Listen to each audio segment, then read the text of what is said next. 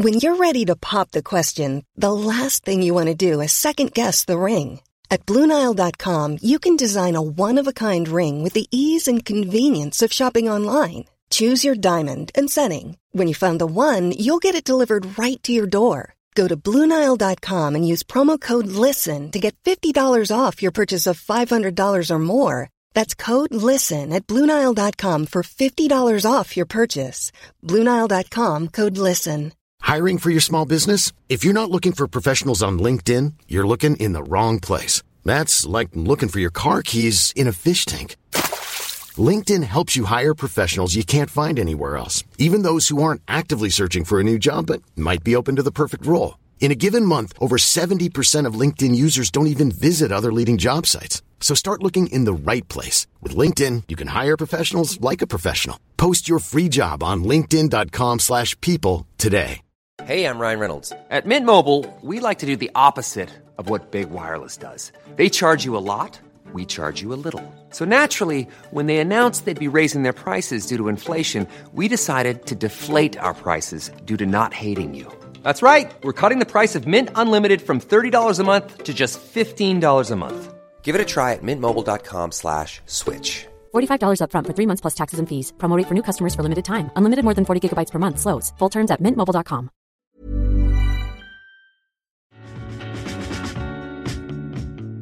Welcome to Cheaper Than Therapy, a podcast that journeys into conversations that demystify, destigmatize, and desensitize what goes on both inside the therapy room and in daily life. I'm Vanessa Bennett, And I'm Danae Logan. and we are seekers, soul sisters, and holders of sacred space. Every week, we sit down for soul provoking conversations with fellow seekers, thought leaders, change makers, and even real people during live coaching sessions as they navigate the hard work it takes to be a human. This is Cheaper Than Therapy. We have news for you all. Yeah, we are so excited to share that as so many of you have asked for us to host more than just one week long immersive experience, we are bringing another retreat into the fold this year. And this time we're headed to Nosara, Costa Rica, June 3rd through 10th. Yeah. We heard you. We heard you. We're doing more. We're trying. this time, though, we're actually bringing in two of our dear friends and colleagues to come along with us and join the party. So we're going to have Ashley Torrent and Millie Murillo there. Um, and honestly, the four of us together, I don't know, our powers combined, drawing from our collective work in the healing modalities of psychotherapy, coaching, mediumship, astrology, somatic movement, group processing, all the things. We'll be supporting you all in reclaiming every aspect of the most fulfilling life you can possibly live. It's going to be such a transformational week. I'm so excited already. Me too. And if you are interested in learning more, you can go to the link in either of our social bios or head over to Vanessa's website at vanessabennett.com. And we have payment plans available for this one as well. Yeah, definitely hit me up on email if you want to know more about that. We are super excited and we hope to see you all there.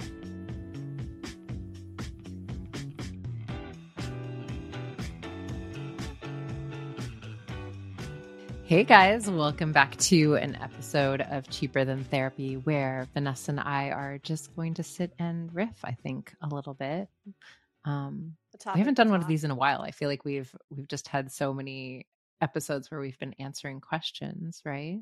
hmm Yeah, I mean, I think that this is similar in that it's something that's been brought up a couple times, maybe out there in the social sphere, but it's not like a direct question. Someone asked us a question. I think it's more maybe that some people have been commenting on some of our conversations in the shows or things that we've posted, and it seems to be a consistent theme of something that's come up and maybe we wanted to dig a little bit deeper in the exploration um, Right. you had a comment i think that sort of instigated was the catalyst for us thinking oh we should talk about it right Yeah. So it was on one of my videos around codependency, which obviously, if you listen to this podcast, you know we talk about ad nauseum. And um, without going into the whole thing, it one of the the sentences was the idea of co-regulation is not rooted in codependency.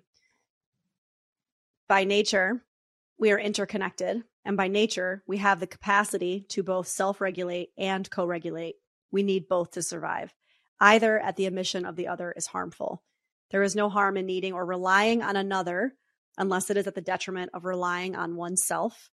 And there is no detriment in relying on oneself unless it is at the detriment of being able to rely on another. Then there's more, but I'll I'll stop there. So first off, I want to say that my response to them was um, I don't disagree. I actually never use the word mm. co-regulation in my video. Um, so I don't disagree that the idea of co-regulation is not actually intrinsically rooted in codependency. Um, and that's why I said I didn't actually use that word. But then you and I were kind of having discussion about it. And as we were discussing that comment, another, uh, person in our sphere, right, in the wellness sphere, kind of posted something about codependency uh, and how you know something that Danae and I speak about often in relationships is not actually codependency, and it was just a lot of it. Just felt very like this alive. is alive. Yeah. yeah, exactly. Yeah, you know, I think that. Well, let's start with the baseline of what we think of when we speak about codependency and you correct me I, I, sometimes like to give you what i think because i feel like codependency is so your jam um but i think when I think about codependency, I think about like using another person, something external, as a way of regulating my internal world, right? So I attempt to control external circumstances, people, as an attempt to regulate how I am feeling inside. And, um, and when I can't do that, I feel a sense of dysregulation, right? Yeah. And I would even say that codependency by nature is controlling or manipulative. Um, but in the moment, too, it could just be simply using another person as a form mm. of regulation, right? So, um, so if you look at it more from, you know, like when you talk about how, and this has actually been really helpful for me, how you have it been able to kind of attach the more anxious energy to codependency and the more avoidant energy to hyper independence, right? And how you and mm-hmm. I talk about them being two sides of the same coin. Mm-hmm. Um, they might use different terms, like they might be called different things, but the energy is still the same, right? It's like I'm not okay uh, unless something outside of myself is different or is okay. And so there's a there's a using involved, right? Um, and it's like I need to use this other person in order to regulate myself, just like somebody else might need to use alcohol to regulate themselves or use drugs or use porn or use social media or whatever the thing is, right? Um, it's the same kind of energy. Yeah. And I think that that is the bold statement that we often speak to that I think can be challenging. I think we have said from our perspective, um, codependency is the most socially acceptable drug of choice that we all sort of indulge in. And I think that to me, the word that comes to the forefront so often is control. It is the attempt to control external circumstances, people, um, in an attempt to feel safe within myself. Now, if we circle back to that comment about co-regulation, um, it's not that we are aren't excuse me that we aren't all interconnected beings and that we don't need other people in order to thrive and to feel a sense of wholeness. Of course, we do. We are all connected. That's like the inevitability of life. But I think the challenge for me, and I want to hear what this brings up for you around some of the narratives around co regulation is what happens when that person that I am using as a tool, to use your words, um, to regulate my internal system is no longer there right. for me to feel that sense of regulation, then what do I do with that? Right. Right. And I also want to add a layer onto this, which is, and this is something that this specific comment referred to, but also I've seen a couple different posts kind of circulating out there too, which really brings this idea of, um, the way that you and I speak about codependency is is somehow linked to hyper independence or is somehow linked to mm-hmm. more of a patriarchal um, and I would even say hyper independent, like the way that, uh, you know, kind of America is like, pull yourself up by your bootstraps and do it all by yourself, completely cut off from um, community, right? I've seen a lot of people out there saying, oh, this codependency talk that we're seeing everywhere right now, it's rooted in the kind of capitalistic, white supremacist, hyper independent you know, very masculine approach to life. Like, this isn't how we're meant to live. We're meant to live in society. We are interconnected. And so I think there's some interesting kind of, um, I don't know what the word is like. I don't know if it's misconstrued. I don't know if what's what's being brought up in the kind of conversations you and I are having are reflecting something that is really at well. I know that it's activating something in somebody or in people. Um, but I, I think what you just said, the reason why I'm bringing this up is because what you just said I guess, is attached to that point that I just made, which is it is not that we are saying that we are not intrinsically connected, right? Mm-hmm. Babies need humans to survive, literally. They need just simply love and touch to survive. It's been proven through research, right? Babies will die if they're not actually given love and touch, simply, right? Actual love. Um, and so no one is saying that as human beings, we don't need that, right? It's been shown time and again. We live longer, we're healthier, right? When we're in loving union with other people. But what Danae and I are trying to kind of break down is the way that we have been taught relationships should look, should feel, what they should provide us is not actually love. They are attachment. And there is a difference, right? Like to truly be in a loving relationship, you cannot have control and manipulation like just by simple nature of definition of love, love does not include control and manipulation. Love does also does not include I need you to be this. I need you to act a certain way. I need you to show up a certain way. Like that is not love. And so I think that we have somehow conflated or mixed up, I suppose, the the conversations around we need people as beings versus we need attachments at all costs, even if they're unhealthy and codependent. And so I think there's like some confusion out there in those different uh the different realms i guess of what like relationships and attachment mean.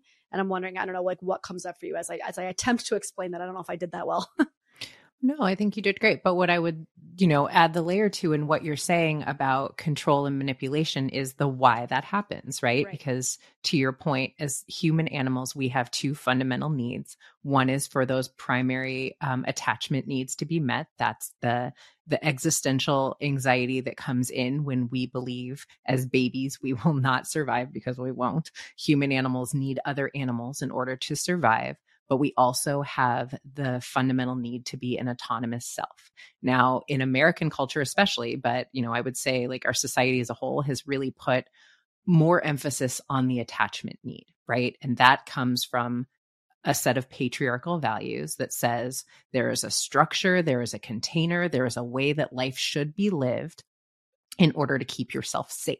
Mm-hmm. So the reason that we we focus on the primary attachment is because it's survival. And so, you know, if you think about like what our our primal fears are, they are that we will be annihilated, that we will be exiled from the group and that we won't be safe because we won't have people around us to survive. So we need that attachment. But what happens as human animals when we think that we need something to survive, we will do anything to maintain that survival. That's the survival instinct. We will do anything to maintain that attachment. And what we have found is quite often what that looks like relationally. In order to maintain that attachment, we will act in manipulative ways. We will attempt to control. We will minimize ourselves. We will um, not always act in very loving ways in an attempt to maintain an attachment.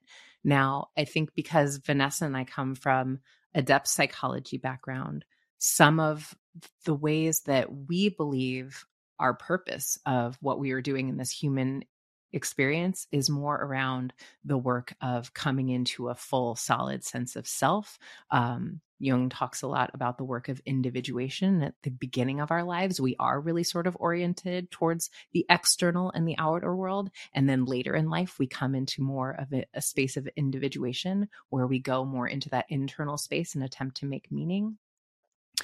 But, you know, I'm saying all this to say we have sort of, especially um, in like couples therapy orientations, there has been such a focus on attachment that we've sort of been conditioned to believe that is the only way to be in partnership mm-hmm. is partnerships that are really rooted in attachment.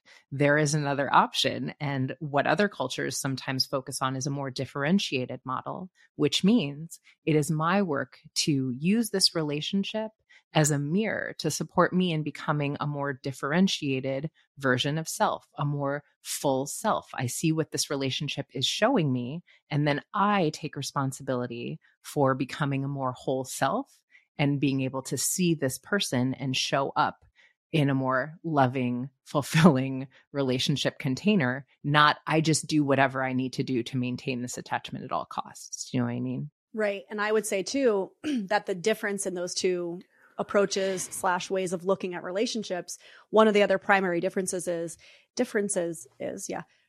If I'm looking at my relationship or the relationship of others in an attachment based way. Now we're talking between two grown-ups, right? We're not mm-hmm. talking about child attachment. There is a difference. But if I'm looking at the well, I mean, yeah, two grown-ups, whether that's romantic, whether that's friend, whatever, right? Mm-hmm. If I'm looking at it through an attachment lens only, then it somehow becomes the work of the other person to reparent and and help to fix those attachment wounds, right?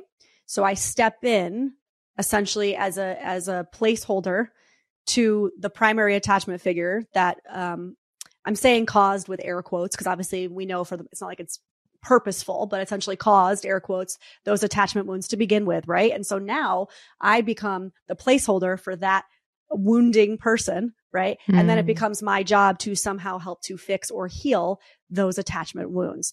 And so much of what Danae and I speak out against is that is not the actual job slash role of a romantic partner at all, right? It is yes. not their job to fix or to soothe or to heal your attachment wounds, right? And the second we get into that space, we lose eroticism. This is what a lot of times this is what Esther Esther Perel talks about, right? It's like you can't have it both ways. You cannot have the expectation that someone is going to reparent you and also that there is going to be continual continual sexual drive and sexual longing for the other person we do not intrinsically want to have sex with our offspring or our parents, right? So the second a parental role comes into play, you're going to lose eroticism. Now, in saying that, it's not to say that occasionally we don't provide a mirror. Occasionally we don't provide a healing experience for our partner. Of course we do. Of course. I mean, that is like you said, I mean, it's me holding the mirror. Like that is one of the greatest, um, I think one of the greatest benefits to love is that we get to heal in relationship with another person. We get the opportunity to have a mirror held up to us and for us to get to see ourselves in this different kind of way so that I can then lean into my own healing, right? Not as a way to say, oh, this person's going to heal me, but for me to say, oh, wow, I didn't see that in that way. I get to now experience healing because I get to lean into healing. So I just think there's a lot of like, I don't know if it's confusion or just like not understanding maybe the difference between the more attachment way of seeing relationships versus this more um, individuated approach to seeing relationships. Well, because if you think about what attachment is, if we think about it from the infantilized way that we are conditioned to hold attachment based relationships should be in. Yes, I, I mean that quite um, intentionally. Mm-hmm. Think about the ways that our children attach to us. They are not interested in what they can give us. I mean, yes, they'll be like, Mommy, I love you, but it's very like, it's you give needs. me what I need. yeah. Yeah. That is the role of a caretaker. And quite often, that is what we have been conditioned to believe our romantic relationships into adulthood should look like. Now, to your point, I think when we take um, responsibility for really showing up and, you know, looking at our relationships through our adult lens, inevitably it creates healing for both people. When I, you know, because if I'm tending to myself and what is being activated within me, I'm actually able to be present with you and see you as a person versus attempting to take, right? It's yes. very much like to me, the differentiated model is much more based on love that is focused on what I can give versus love that is focused on what I am meant to get. Right now, mm. I think to me, one of the biggest issues with the more attachment based model is what you well two things what you just spoke to in terms of it becomes such a continuous perpetuation of the rejection of the feminine because the feminine is the sensuality the feminine is the aliveness and the erotic and the life force and we as a society have really decided oh that shouldn't matter. You just should have a secure attachment. That's all should matter right? And which is why what is the number one thing people come to us with couples therapy being the presenting issue is we don't want to have sex. Mm-hmm. of course you don't, because mm-hmm. you have mm-hmm. decided that all that should matter is that you have a secure attachment and I can have a secure attachment, but that is going to be at the denigration of our life force, of our aliveness, of our sensuality, right? But the other thing is that so often I feel like this is the perpetuation of women being in a really maternalized role, meaning I don't feel like this is something that becomes as much of a struggle um for like men being i mean yeah like even as i say that i'm like taking it back like i do think it's both people that are um in parentified, roles but it's right. often also parentified mm-hmm. roles yeah but i often think it's also like almost like sibling roles like yeah. when we feel that like we are entitled to love from someone else because like all that should matter is just that we stay attached no matter what we start acting in these really enmeshed ways that we mm. do in our family of origin where i don't even see this person as separate from me anymore i just get to treat them however i want yes. and the i know i'm like preaching to the choir but like the extent to which we see this we talk to each other in our like romantic relationships as adults like we would not talk to anyone I know, I and know. it's just allowed and it's like the reason we do this is because we feel like they are ours. Yeah, we have this like attachment, and they you've made a promise. You've made a promise, and so that that's that goes about everything else. And so I can treat you now like I want to treat you, no matter what that looks like. And I can be my worst version of myself, and you have to love it, and you have to stick with it. And you know, I made a post a long time ago, and I think I would change the wording to a little bit now. But I made a post a long time ago around this concept that I believe that adult love is actually conditional more to just say, because mm-hmm. everybody's like, oh, love is unconditional, love is unconditional. I'm like, well, but here's the thing. If I'm in an, if I'm in, in a relationship where I'm looking at it as my ability to become my most differentiated self, right? No, it's not conditional. You don't get to be the worst version of yourself all the time. And I have to just tolerate it because I've made some kind of promise. That is not love. If you are not in the best version of yourself. And now listen, we all have shitty days. I'm not saying that that the reality is I'm not at my best version of myself all the time. Let's be real. You know, we're human. But if my reality is more often than not, I'm showing up my worst version of myself, I'm saving that for you, my partner. Mm. Fuck that. Like, I don't need to be here. I don't need to stick around and be in a relationship with somebody who only gives me their worst version and gives everybody else their best version. No. You know who has to stick around when somebody gives you their worst version? your parents. I'm not your parent.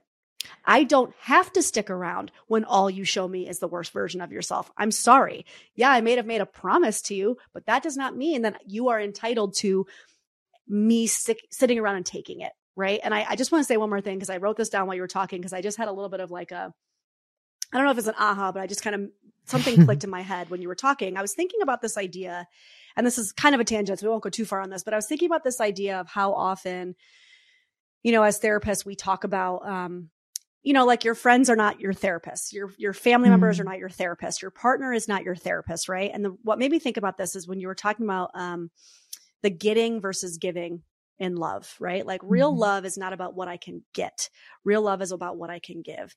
When I am acting mm-hmm. out of that place of true love, which is what am I able to give to this person?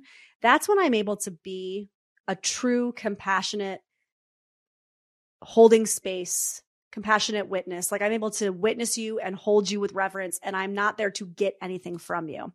And the reason why I think so mm-hmm. often therapists and therapy is so different than like a romantic partner or your friend or your parent if they are acting from a space of what can I get, or they're acting from that very kind of control based attachment kind of laced place, they are not actually going to be able to provide you a true safe space Mirror. because no matter what underlying, there's something going on. There's some kind of control, manipulation. I want you to be okay at all costs because I'm not okay if you're not okay. So I'm going to try to fix it or I'm going to try to manipulate you to act this way because I think that's what's best for you, right?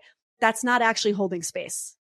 That's not mm-hmm. this idea. And the reason why I thought of this is because so often I hear from people, yeah, but what does that mean? How do I find somebody that will hold space? You always use this term holding space. What does that mean? What does that mean? And I think it's that.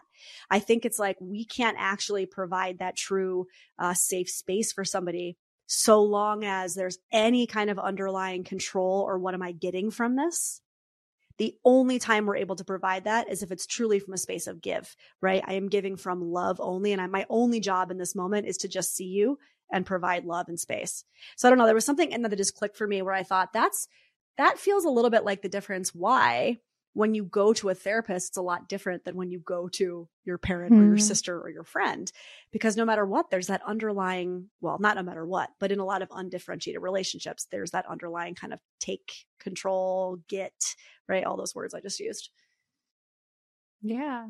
And I think, you know, underneath what you're saying to me is the question then becomes so how do i get there right like you yeah. said like how do i get someone to hold space for me and i would say your work is to learn to do that for yourself mm. and then surrender and trust that you will attract people that are in that same vibrational frequency with you meaning i believe when we're talking about attachment our primary attachment should be to source to the divine and that is the highest self within me. That is where I should go to replenish, to find safety, to surrender. That should be my primary attachment.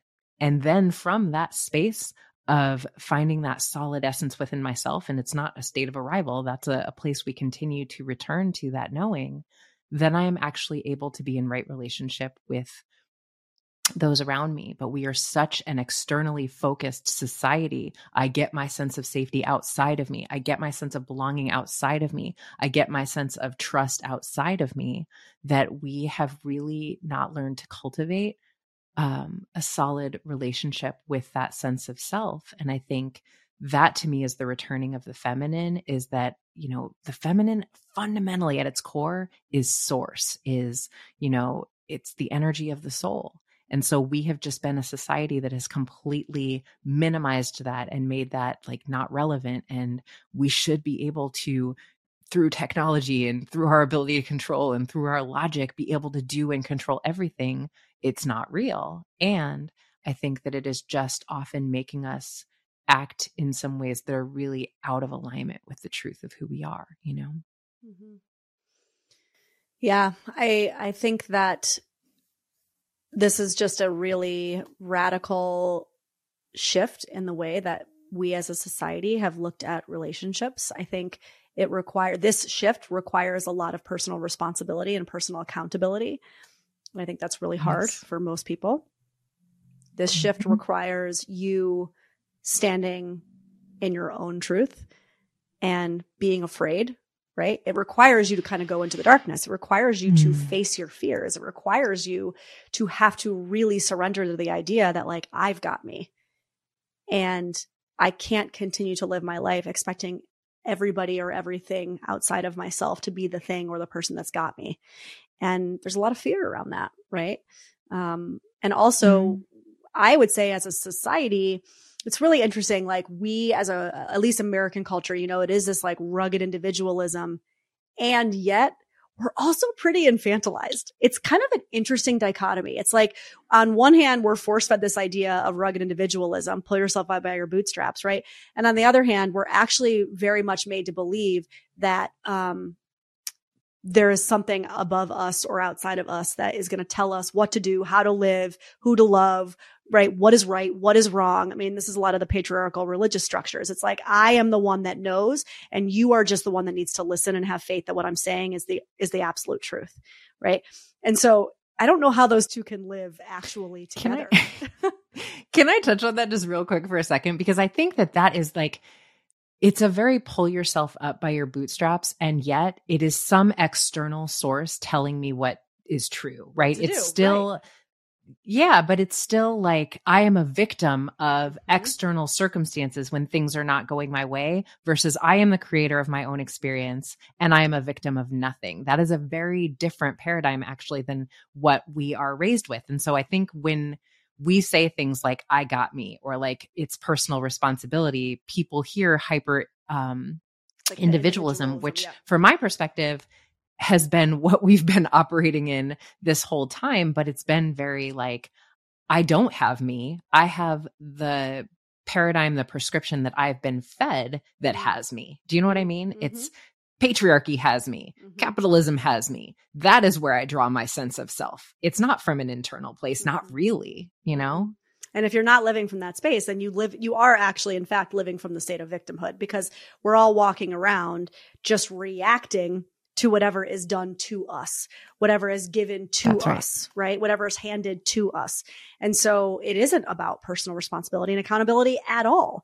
And I think that that's by design. I mean, I would imagine that that, that in and of itself is completely by design, right? Like let's let them believe that they are actually responsible for their own, you know, journey. But actually what's happening is we're, for, we're also feeding them this idea that they're nothing without us right? They can't do anything without us. And like I say, us could mean any patriarchal structure above, whether that's the patriarchal religious structure, whether that's our patriarchal political system.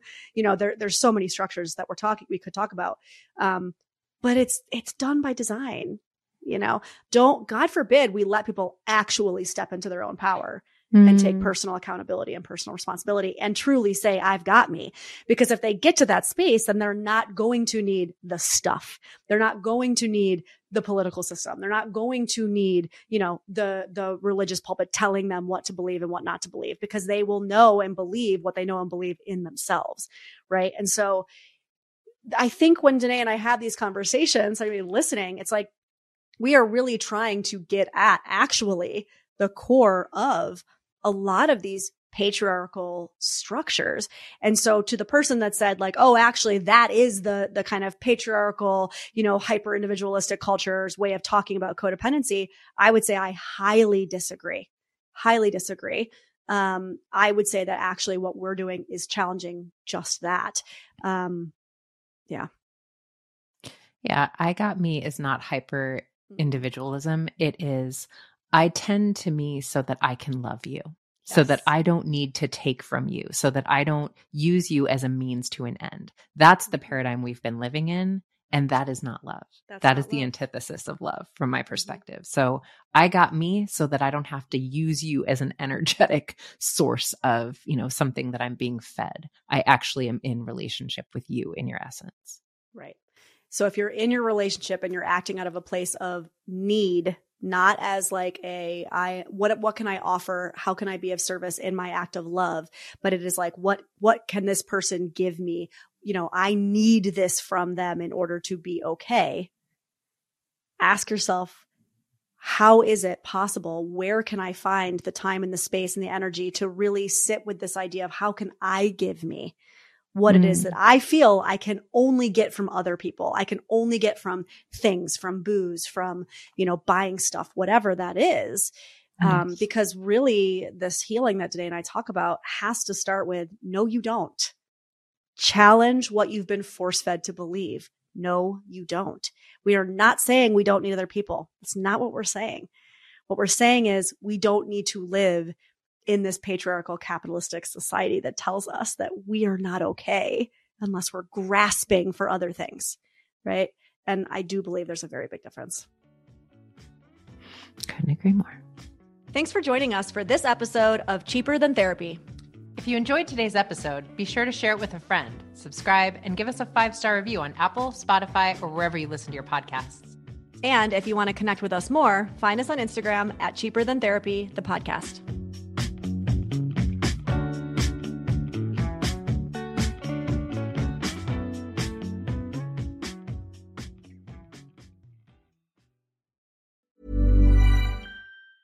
Mom deserves the best, and there's no better place to shop for Mother's Day than Whole Foods Market. They're your destination for unbeatable savings, from premium gifts to show-stopping flowers and irresistible desserts. Start by saving 33% with Prime on all body care and candles. Then get a 15-stem bunch of tulips for just $9.99 each with Prime. Round out Mom's menu with festive rosé, irresistible berry chantilly cake, and more special treats. Come celebrate Mother's Day at Whole Foods Market. Hi, I'm Daniel, founder of Pretty Litter. Did you know cats tend to hide symptoms of sickness and pain? I learned this the hard way after losing my cat, Gingy. So I created Pretty Litter, a health monitoring litter that helps detect early signs of illness by changing colors, saving you money and potentially your cat's life. Pretty Litter is veterinarian developed, and it's the easiest way to keep tabs on your fur baby's health right at home. Go to prettylitter.com and use code ACAST for 20% off your first order and a free cat toy. Terms and conditions apply. See site for details.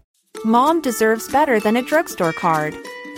This Mother's Day, surprise her with a truly special personalized card from Moonpig. Add your favorite photos, a heartfelt message, and we'll even mail it for you the same day, all for just $5. From mom to grandma, we have something to celebrate every mom in your life. Every mom deserves a Moonpig card. Get 50% off your first card at moonpig.com. Moonpig.com.